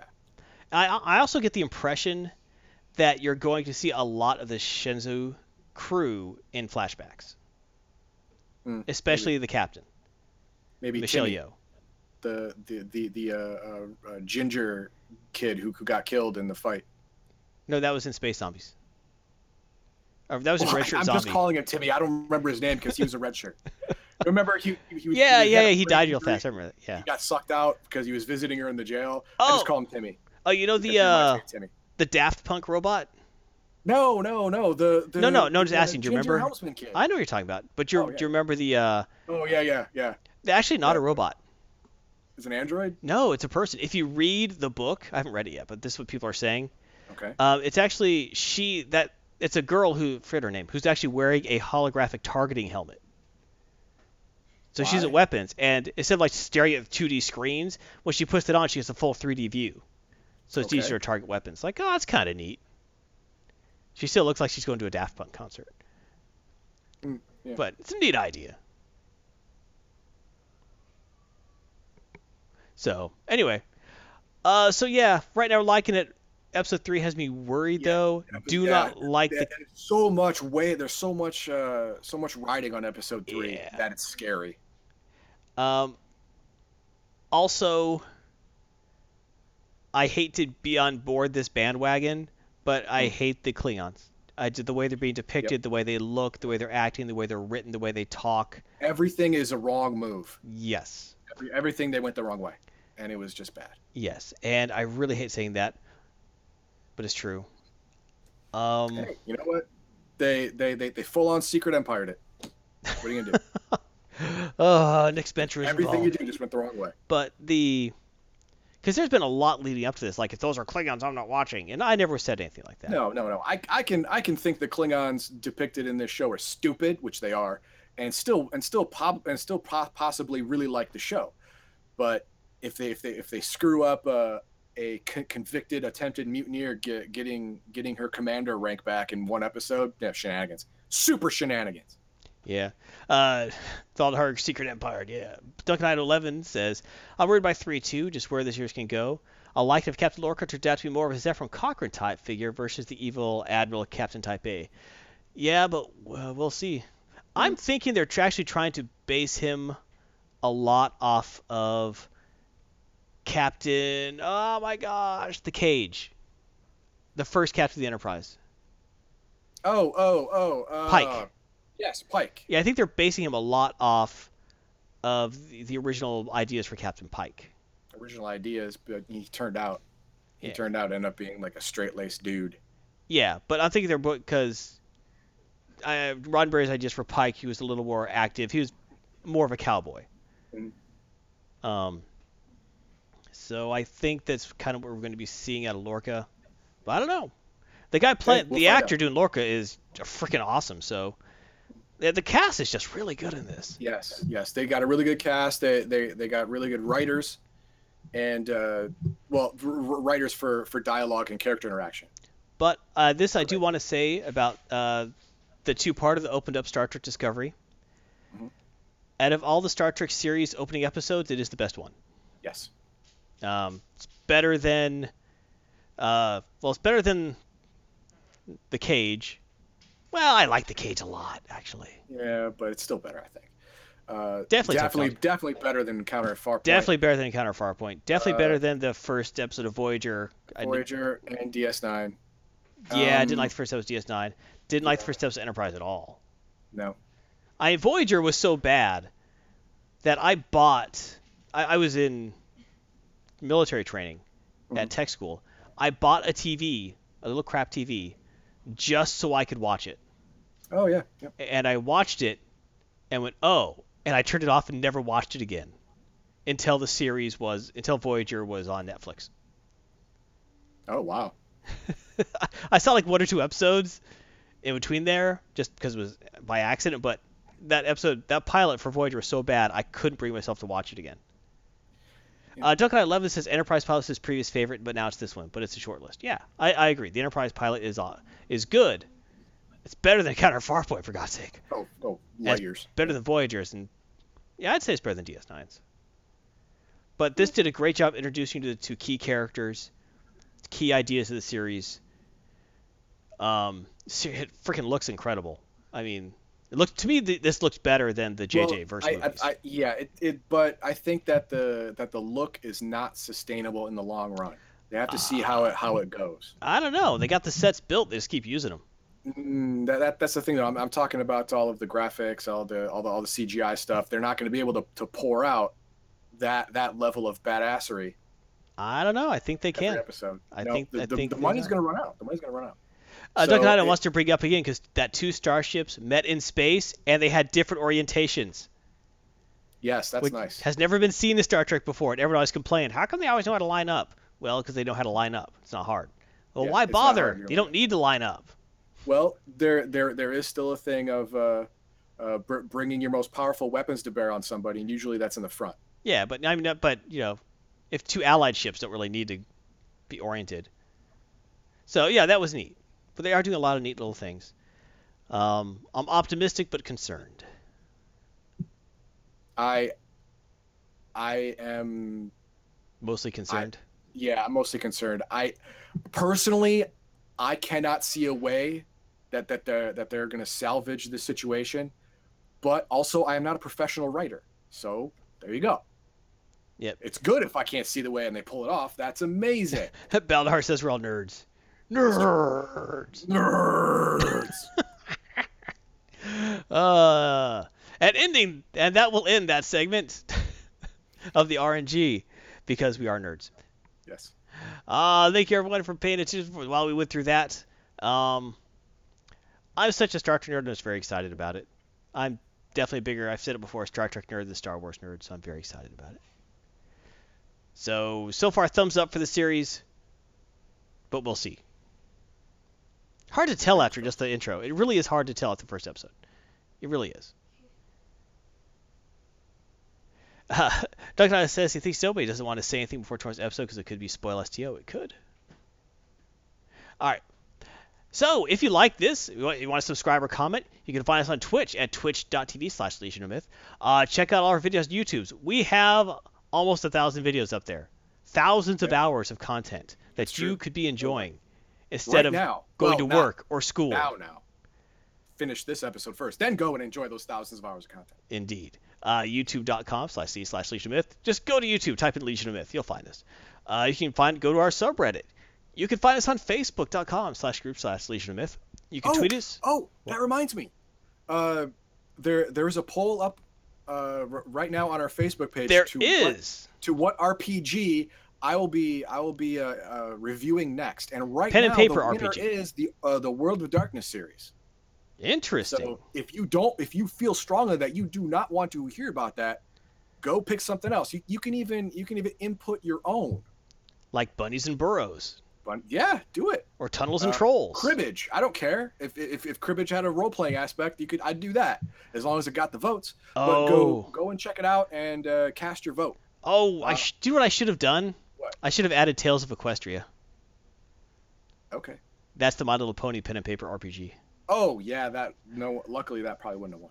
Actually, it probably would have. Shut up. just to enter, just to annoy you. Um, oh, but you can tweet us at Legion of Myth on Twitter. You can go to our Discord channel. Uh, check out Facebook Messenger and also our Steam community at steamcommunity.com slash group slash Legion of Myth. You can see what games on Steam the Legion of Myth plays and recommends. Don't judge us too harshly. Boom. Especially me. All right, you can look at uh, check out the audio version of this podcast on SoundCloud, iTunes, or Google Play Music. If you're going through iTunes, go ahead and drop us a review if you like. Uh, five stars helps us out and brings other people into the Legion. Do you have any final words of wisdom there, Heathen Dog? Tomorrow, I we will all be on our computer, and you may hear me scream from wherever you are on the planet if if they if they screw this up. That is true. Speaking of Discovery again. Yes. Now, everyone, if you want to support the Legion of Myth, you can do it through a streaming subscription on Twitch, twitch.tv slash Legion of Myth, a Patreon subscription at patreon.com slash Legion of Myth, or a Streamlabs donation. Uh, directly through PayPal, or by getting our gear, now why shouldn't you, at shop.spreadshirt.com slash Legion of Myth. You can check out Max Leo and Noro's streams. We did talk about those. Uh, Max streams Tuesdays and Fridays at 1900 Central European Time. Currently doing Kings Amalur Reckoning. That's been a lot of fun. Upcoming Star Wars Battlefront 2. Yes, that's uh that that open beta is on the fourth. Yep. And currently, he is playing through on YouTube Starpoint Gemini Warlords. Uh, Nora Ryuku streams Wednesdays at 1900 Central European. Currently doing World of Tapes, World of Tanks, and upcoming to be decided. Yeah, Lots of fun. uh, she tried uh, Twin Saga. yeah, they did not like that. It's not for them. Did, she hated it, and and since they live in Germany, uh, they're having trouble get, getting her on uh, Final Fantasy 14 because they want her to go on European servers. Right. I'm actually in the alpha for closers. Nice. That's interesting. It's not what I quite what I expected, but it's interesting. Cool. Well, you, you have to give us a review next time. Uh, I might. All right, let's unless start the music again because you're eating up all my music time. Sorry. Good. All right, so yet again, we're going to talk about our top subscribers. We thank our top subscribers very much. Hicks206 with Daisies, Red Spec Gaming, another Twitch streamer, uh, Patreon through Patreon, Hicks206, El Garian with Soda, and the role players of the Avatar. Check out rpota.com and share us through Streamlabs. We have Baldahar, Erwin Rommel, McCool's Harem, the Magical Cat Girl Fanboy, Spectral Fire, the Level 99 Cat Girl Armor Lover, and Heathen Dog. And through PayPal, Alan51. Thank you all very much. Remember, everyone, you have one life. Live it well. And have a great diurnal anomaly. Thank you very much. We appreciate all you do. And we'll keep doing it to you as long as we can.